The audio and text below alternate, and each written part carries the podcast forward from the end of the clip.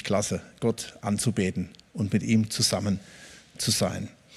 Gut, äh, wir wollen in der Apostelgeschichte weitermachen und ich möchte euch einladen, die Apostelgeschichte 3 aufzuschlagen und zu Hause auch vielleicht einfach die Bibel dabei zu haben, dann ähm, können wir hier gemeinsam einfach auch durchstarten. Äh, nachdem wir jetzt ausführlich uns ja mit den ersten beiden Kapiteln beschäftigt haben, auch eigentlich relativ lange Zeit unterwegs waren, ähm, gehen wir jetzt weiter. Das Thema heute lautet, was ich habe, gebe ich dir. Was ich habe, gebe ich dir.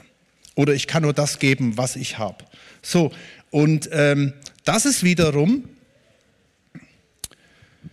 die Begründung dafür, warum wir uns so lange in den ersten zwei Kapiteln aufgehalten haben, nämlich einfach mal zu schauen, was haben wir denn überhaupt? Was haben wir denn überhaupt äh, bekommen? Ich erinnere einfach nochmal da, Gerd hat ja letzte Woche nochmal so eine wunderbare äh, Zusammenfassung geliefert.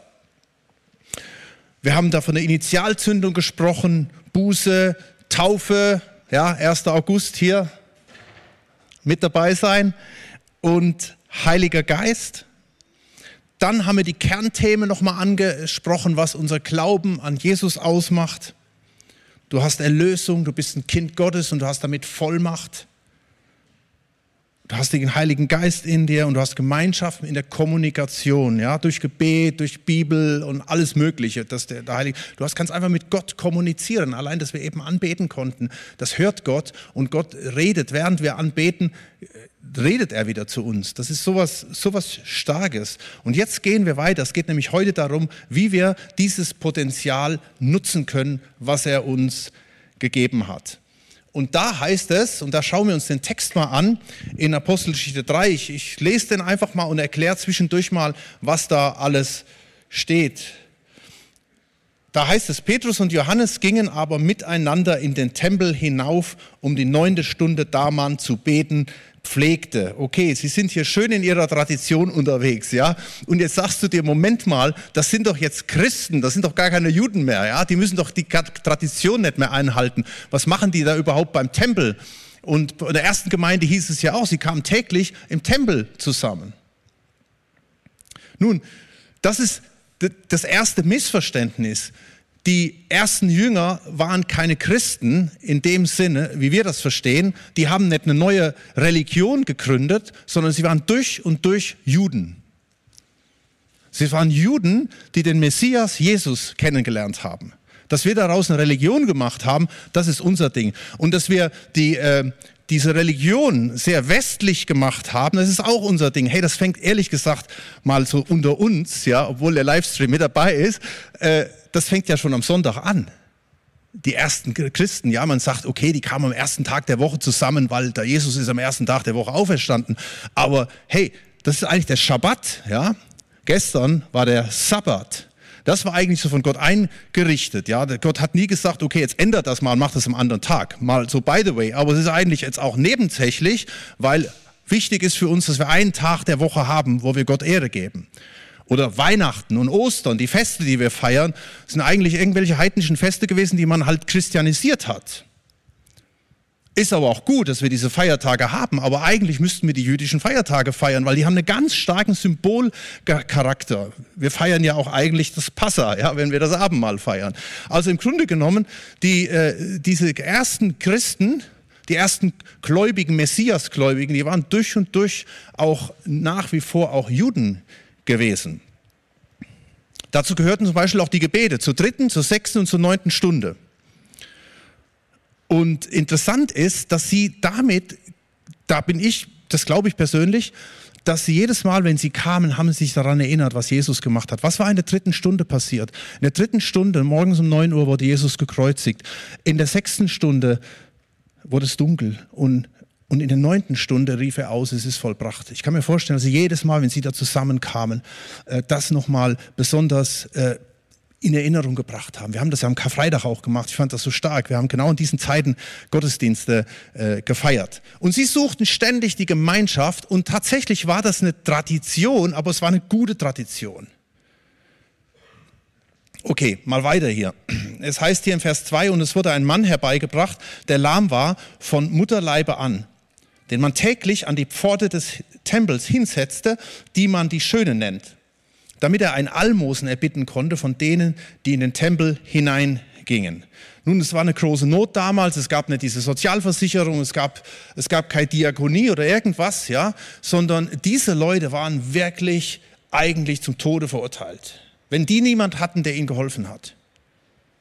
Und ich finde das irgendwie cool, dass es hier heißt, da gab es Leute, die schleppten diesen Lahmen äh, an diesen Platz, der übrigens sehr einträglich war, weil da kamen nämlich die ganzen Gläubigen hoch und die wollten Gott was Gutes tun, die waren bepackt mit Geld und mit allem Möglichen, ja, und weil das halt eben auch eine gute Tradition war, war das natürlich ein guter Platz, da zu stehen, um um Almosen zu betteln, ja, ähm, und das machte er auch da.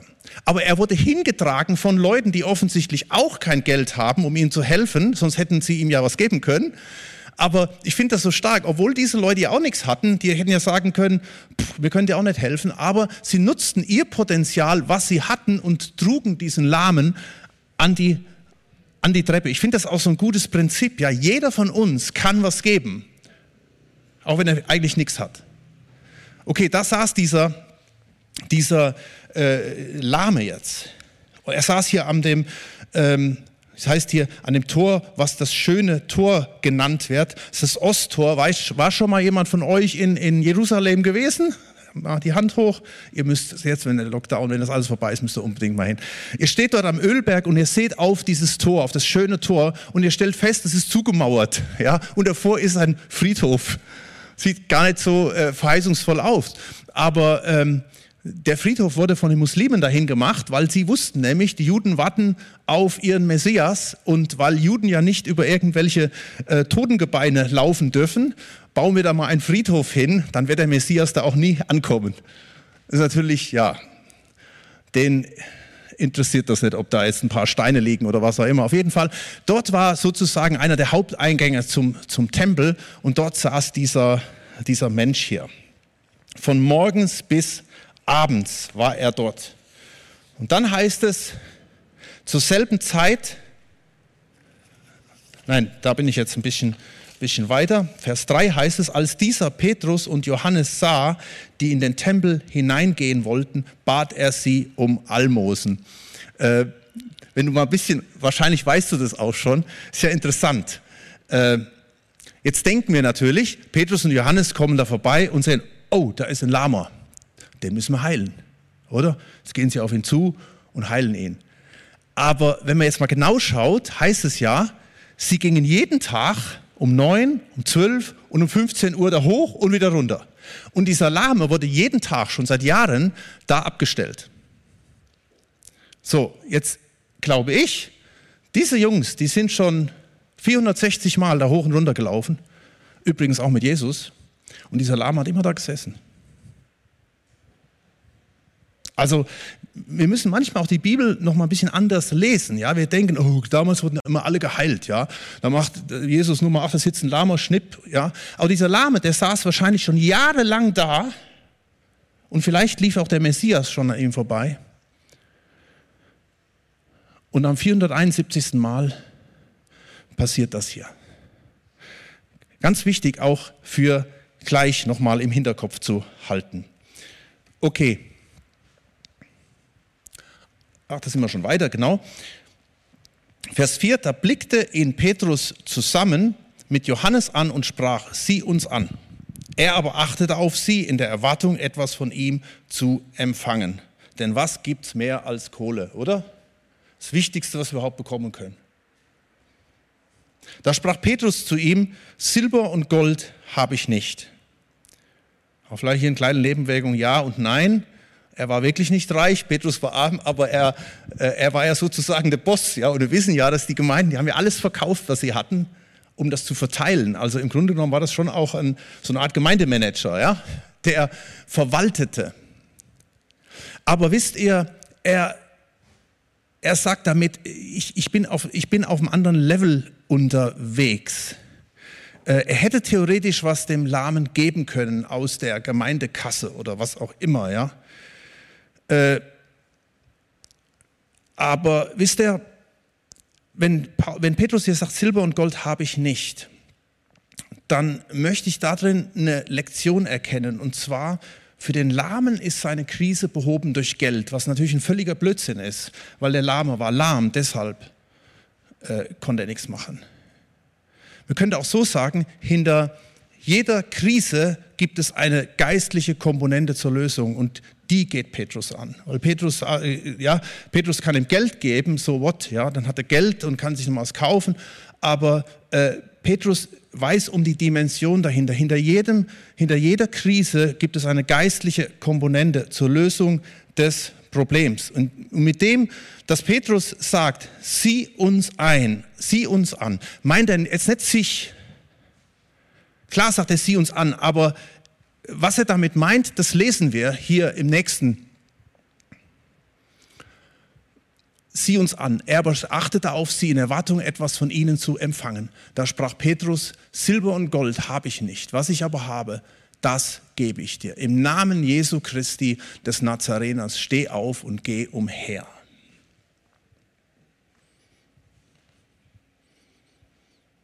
Und er ergriff ihn bei der rechten Hand und richtete ihn auf und wurde und da wurden sogleich seine Füße und seine Knöchel fest. Und er sprang auf und konnte stehen, lief umher und trat mit ihnen in den Tempel, ging umher und sprang und lobte Gott. Der war, der war völlig aus der Fassung. Wow, wie stark ist das denn? Weil genau so, ich meine, wir sind ja alles Bibelkenner. Ja, wir sagen ja, okay, kennen wir. Passiert ja oft im Neuen Testament. Ja, aber hey, das waren Menschen genauso wie du und ich und es war genauso überraschend und unmöglich eigentlich wie für dich, für den Lahmen und auch für die Umherstehenden. Der Lahme, der noch nie gehen konnte, bekommt plötzlich, da kommt plötzlich alles neue Kräfte, Nerven, Muskeln und was weiß ich, alles für den Aufbau. Und dieser Leute, dieser Mensch, der rennt darum, der kann laufen. Was da passiert, das ist unmöglich. Und deswegen flippt auch dieser Lahme hier so aus, weil es eigentlich unmöglich ist. Er hätte das nie in seinen kühnsten Träumen erwartet, dass das passiert. Und dann heißt es weiter im Vers 9, und alles Volk sah, wie er umherging, sprang, ausflippte und Gott lobte. Und sie erkannten auch, dass er derjenige war, der um des Almosens willen an der schönen Pforte des Tempels gesessen hatte. Und sie wurden mit Verwunderung und Erstaunen erfüllt über das, was mit ihm geschehen war. Da sich aber der geheilte Lahme zu Petrus und Johannes hielt, lief alles Volk voll Erstaunen bei ihnen zusammen in der sogenannten Halle Salomos. Was danach kommt, das sehen wir nächste Woche. Aber das ist so eine starke Geschichte. Wir müssen hier innehalten. Hier geschieht Heilung. Übernatürlich. Ja, es dauerte, es hat lang gedauert. Dieser Typ hat, keine Ahnung wie alt er war, war 30, 40 Jahre alt. So lange hat er gewartet. Ich vermute auch, dass dieser, dieser Lahme ähm, schon auch gläubig war. Ja, okay, vielleicht saß er da auch nur, weil er Geld hatte. Ich vermute, er war gläubig und er kannte die Verheißungen, wie zum Beispiel im Amos heißt, dass Gott sich über die Lahmen erbarmt.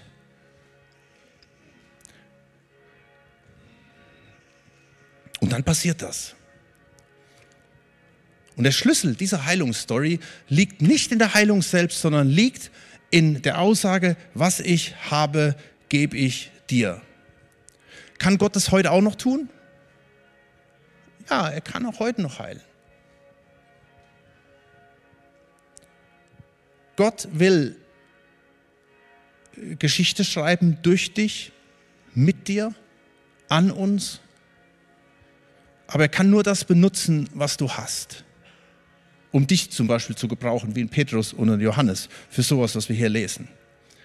Ähm, es heißt mal, und ich muss ehrlich sagen, ich, ich habe es nicht nachforschen können, ob diese Geschichte wirklich der Wahrheit entspricht, aber es heißt, der Papst Pius hätte irgendwann im Mittelalter den Thomas von Aquin zu Besuch gehabt und er hat ihm die ganzen Schätze des Vatikans gezeigt und dann das ganze Gold und dann steht er vor diesem Gold und sagt dem Thomas von Aquin, Thomas, nicht länger können wir sagen, Silber und Gold habe ich nicht.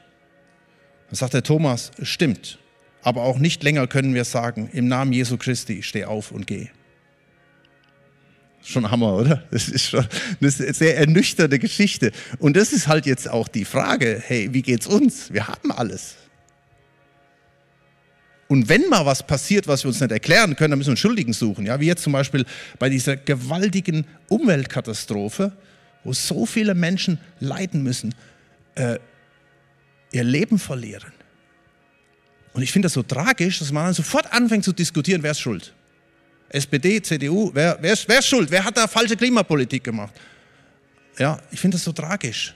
An, anstatt, anstatt wirklich auch zu sagen, wow, wir, wir haben einfach auch, wir haben nicht die Kontrolle. Vielleicht müssen wir uns an einen wenden, der übernatürlich wirkt, weil das, was wir hier erleben, ist übernatürlich. Das ist ein bisschen noch was anderes wie Corona. Ja. Ich glaube, dass die sich keine Gedanken machen über irgendwelche Inzidenzzahlen von fünf oder von sechs, ja, wenn denen das Wasser bis zum Hals steht, im wahrsten Sinne des Wortes. Die Frage ist nur, warum passiert so wenig? Ist Gottes Wort nicht mehr aktuell? Ich möchte euch vier kurze ähm, Punkte dazu weitergeben. Eigentlich drei kurze Spots und dann kommen wir auf das Wesentliche zu sprechen. Damit Dinge passieren können bei uns und in uns und durch uns. Das erste ist Kontinuität. Ich erinnere euch ja nochmal an die zwei Predigten, die wir uns vor ein paar Wochen angeschaut haben, wo es um Beständigkeit ging.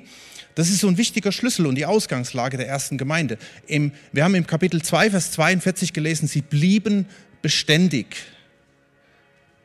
Das war, waren die Themen, die wir so lang und ausführlich uns angeschaut haben, warum das halt auch so wichtig ist. Ja? Auch nach Pfingsten schmissen die nicht alles über Bord und sagten, wow, klasse, wir haben jetzt einen Heiligen Geist, Jesus ist da und jetzt komm, jetzt mach einfach irgendwas ganz anderes. Nein, sie blieben beständig. Sie gingen nach wie vor dreimal täglich und viel mehr noch zum Beten. Sie suchten Gott, sie, sie, sie beschäftigten sich mit der Bibel, mit all diesen Dingen. Sie blieben beständig. Hey, wenn wir was aus Corona gelernt haben, ich habe das damals auch mal ein bisschen ausführlich noch gesagt, alles, was vorher eingeübt wurde, das hat gehalten ich weiß nicht, wie es dir in deinem persönlichen Leben geht, ja, wo ich vorher schon Stabilität geübt habe, gerade auch im geistlichen Leben, das hat mich auch durchgetragen in der Zeit. Und alles, was wir, alles, was wir aufgehört haben, aus welchen Gründen auch immer, vielleicht auch einfach nur der Gottesdienstbesuch, das fällt brutal schwer, das wieder anzuleiern. Es entstehen so schnell Gewohnheiten, wo wir gar nicht mehr so richtig rauskommen. Und wir haben vielleicht auch erkannt, dass das so einen Druck ausübt, der immer mehr zunimmt, der einen auch runterziehen will. Wir haben eben gesungen, I'm surrounded, I'm surrounded, I'm surrounded. Ich, ich fühle mich so umzingelt. Aber wie kämpfe ich da meinen Kampf? Wenn ich das Bewusstsein habe, dass er mich umgibt, dass er da ist und dass ich ihn immer wieder brauche, beständig, beständig, beständig, das hat mir durch die Krise durchgeholfen. Und dann wirklich auch in diesen kleinen Dingen. Manchmal denke ich, weißt du, manchmal schauen wir dann auf Leute, boah, die haben so viel Erfolg und da läuft alles glatt und alles. Aber wir sind vielleicht nicht bereit, in den kleinen Dingen diszipliniert zu sein. Die Joyce Meyer hat das mal äh, gesagt. Ich finde find die Aussage so gut. Sie wollen Dämonen austreiben und haben nicht mal Autorität über ein Spülbecken voll dreckigem Geschirr. Ja, und das ist manchmal, manchmal so, so ein Ding, ja, auch für uns als Christen. Wir, wir streben nach den großen Dingen und warum geht's, warum haben die alles und ich nicht und so. Und dann muss man vielleicht mal auf das Kleine gucken, auf meinen kleinen Alltag. Und ich komme vielleicht noch nicht mal morgens eine halbe Stunde früher aus dem Nest raus, um einfach mal die Bibel aufzuschlagen und, und Gott zu suchen. Und erwarte aber dann, dass Gott übernatürlich und was weiß ich alles macht. Ich meine, das mit der Kontinuität war bei mir früher immer auch ein schwieriger Punkt äh, gewesen. Ich habe mich früher von allem und jedem ablenken lassen. Das, das haben Leute so an sich, die auch ADS haben, wie ich das früher hatte, vielleicht heute auch noch ein bisschen. Ähm, immer abgelenkt von tausend Sachen. Und dann hat Gott mich das gelehrt. Es ist so wichtig, kontinuierlich treu zu sein, in kleinen Dingen treu zu sein, dich nicht ablenken zu lassen, sonst hat der Teufel so ein leichtes Spiel. Meine kontinuierlichen Zeiten durcheinander zu bringen. Und, und das hat Gott mich gelehrt über die Zeit. Ich habe dann auch nicht immer Erfolg, ja. Aber wisst ihr, das kommt dann dahin. Ich hätte schon 47 Mal äh, alles hingeschmissen, hätte aufgegeben, was anders gemacht. Aber durch diese Kontinuität konnte ich bleiben. Auch nicht in allen Dingen. Aber das ist so ein wichtiger Punkt. Aber, jetzt komme ich zum zweiten Punkt, Kontinuität alleine kann töten. Kontinuität hat im Grunde genommen Jesus ans Kreuz gebracht, nämlich die Frommen der damaligen Zeit, die waren so kontinuierlich unterwegs in ihrem Gesetz, in ihrem Halten von allen Geboten und, und so weiter, da passte Jesus nicht rein. Sie konnten nicht umswitchen, sie konnten nicht umdenken, sie konnten nicht die Sachen, die sie so gelernt haben, uminterpretieren. Warum? Was hat ihnen gefehlt? Ihnen hat Flexibilität gefehlt. Und das ist das Zweite. Äh, Kontinuität. Diese, diese Jünger, Petrus und Johannes, die waren kontinuierlich dabei. Ja, dritte Stunde, sechste Stunde, neunte Stunde.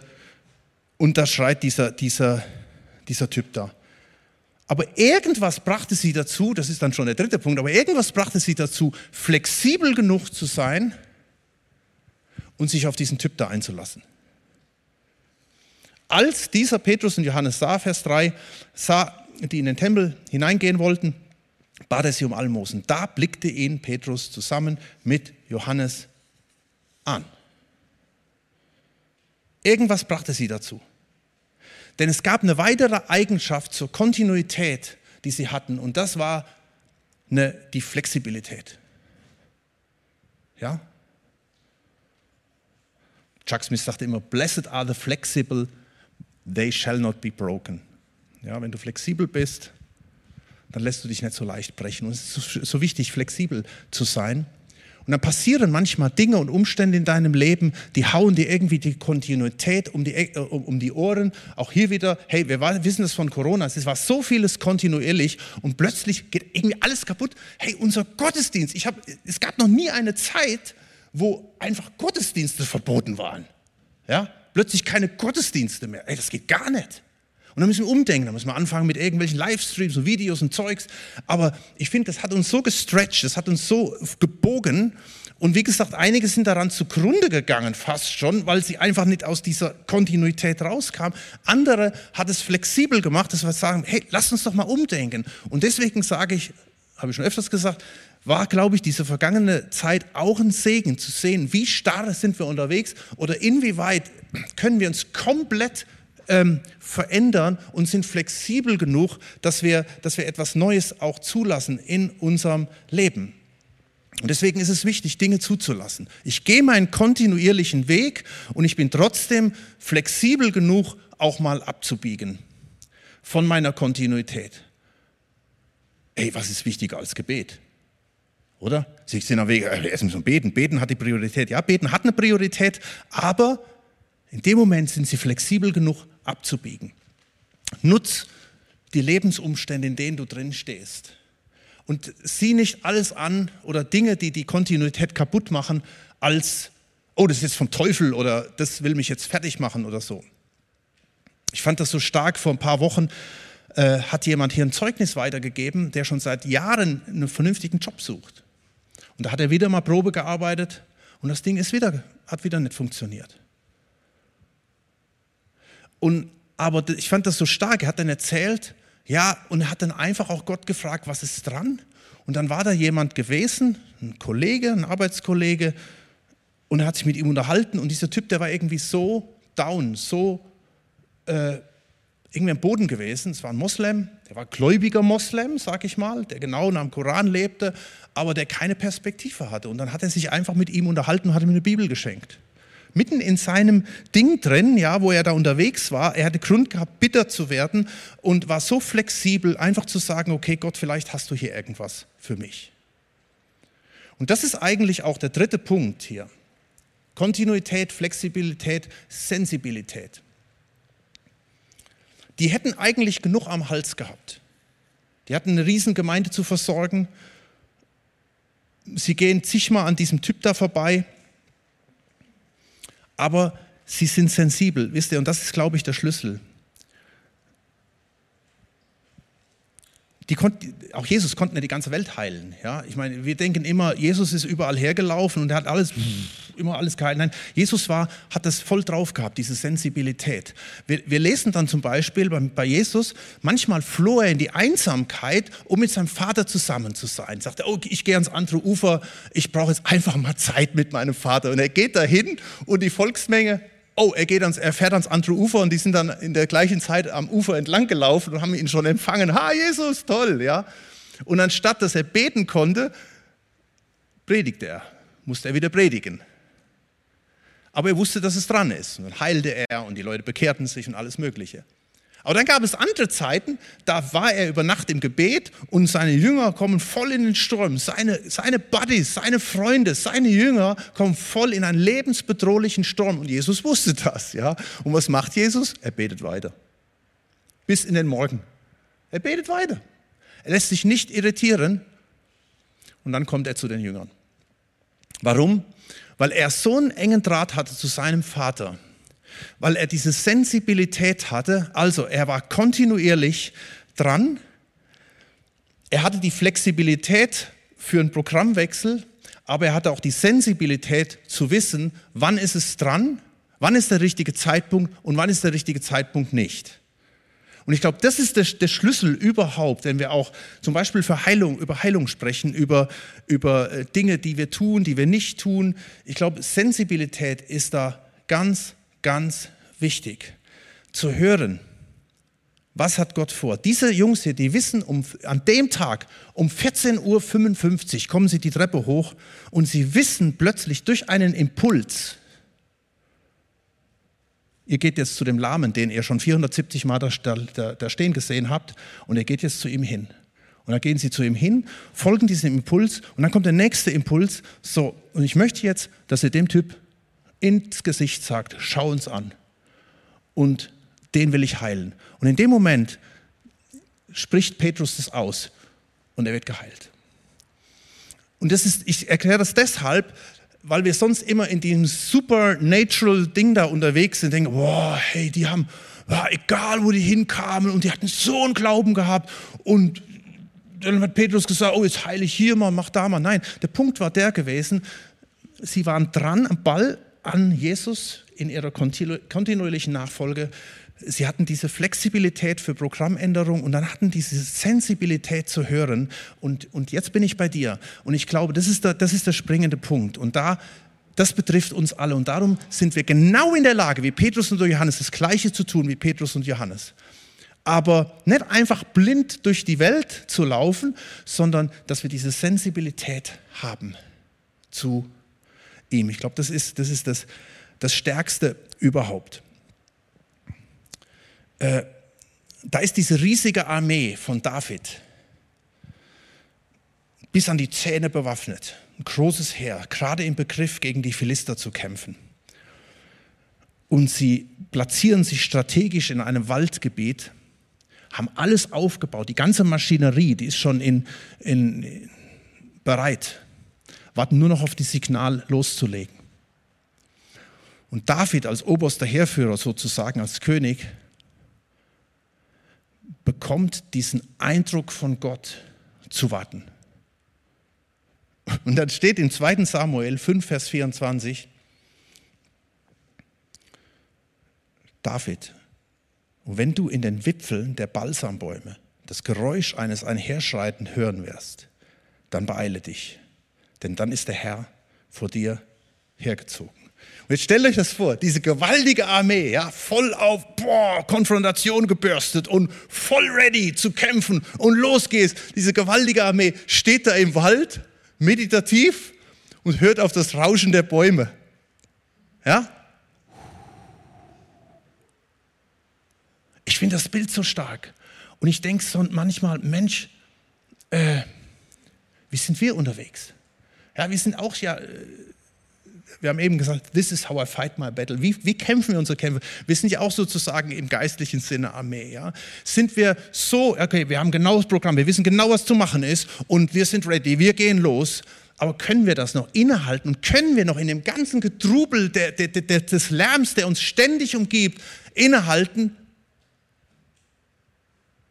Okay, ich höre jetzt nur Autos draußen.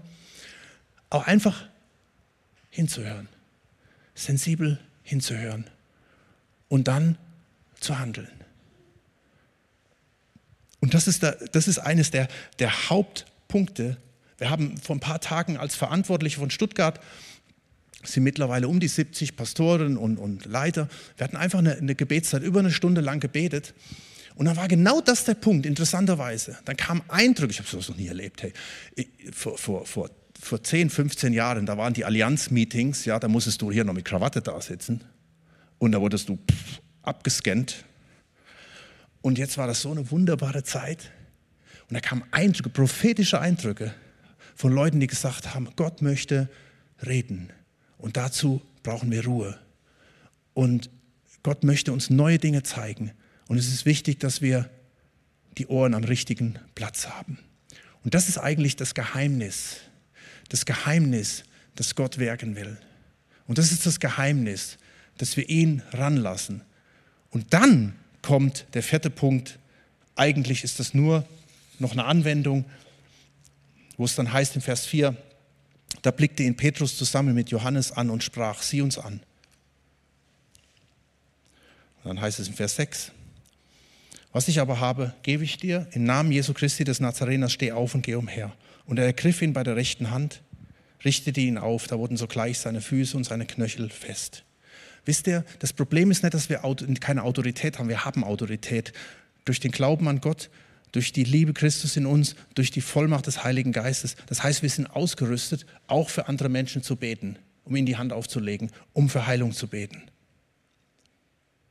Sieh uns an. Jesus ist in uns. Was ich habe, gebe ich dir. Was haben wir? Wir haben Erlösung. Wir haben Kraft in uns drin. Wir haben Vollmacht in uns drin und wir haben den Namen Jesu Christi und wir handeln im Namen Jesu Christi. Also es ist eine Sache, an Gottes Wort zu glauben, aber es ist eine andere Sache, Schritte zu tun. Ich glaube, wir sind eine Gemeinde, die kontinuierlich gut unterwegs ist in der Kontinuität. Also mal so allgemein gesagt. Ja, natürlich haben wir auch alle unsere Dinge mit Bibellese, müssen wir mehr und so weiter. Ähm, aber ich glaube, uns fehlt schon als Deutsche überwiegend Flexibilität. Dass wir offen sind, dass wir einfach neu sagen, dass wir auch noch, hey Gott, was hast du vor? Wie willst du Gemeinde gestalten? Was willst du mit dir? Was willst du mit, mit mir machen?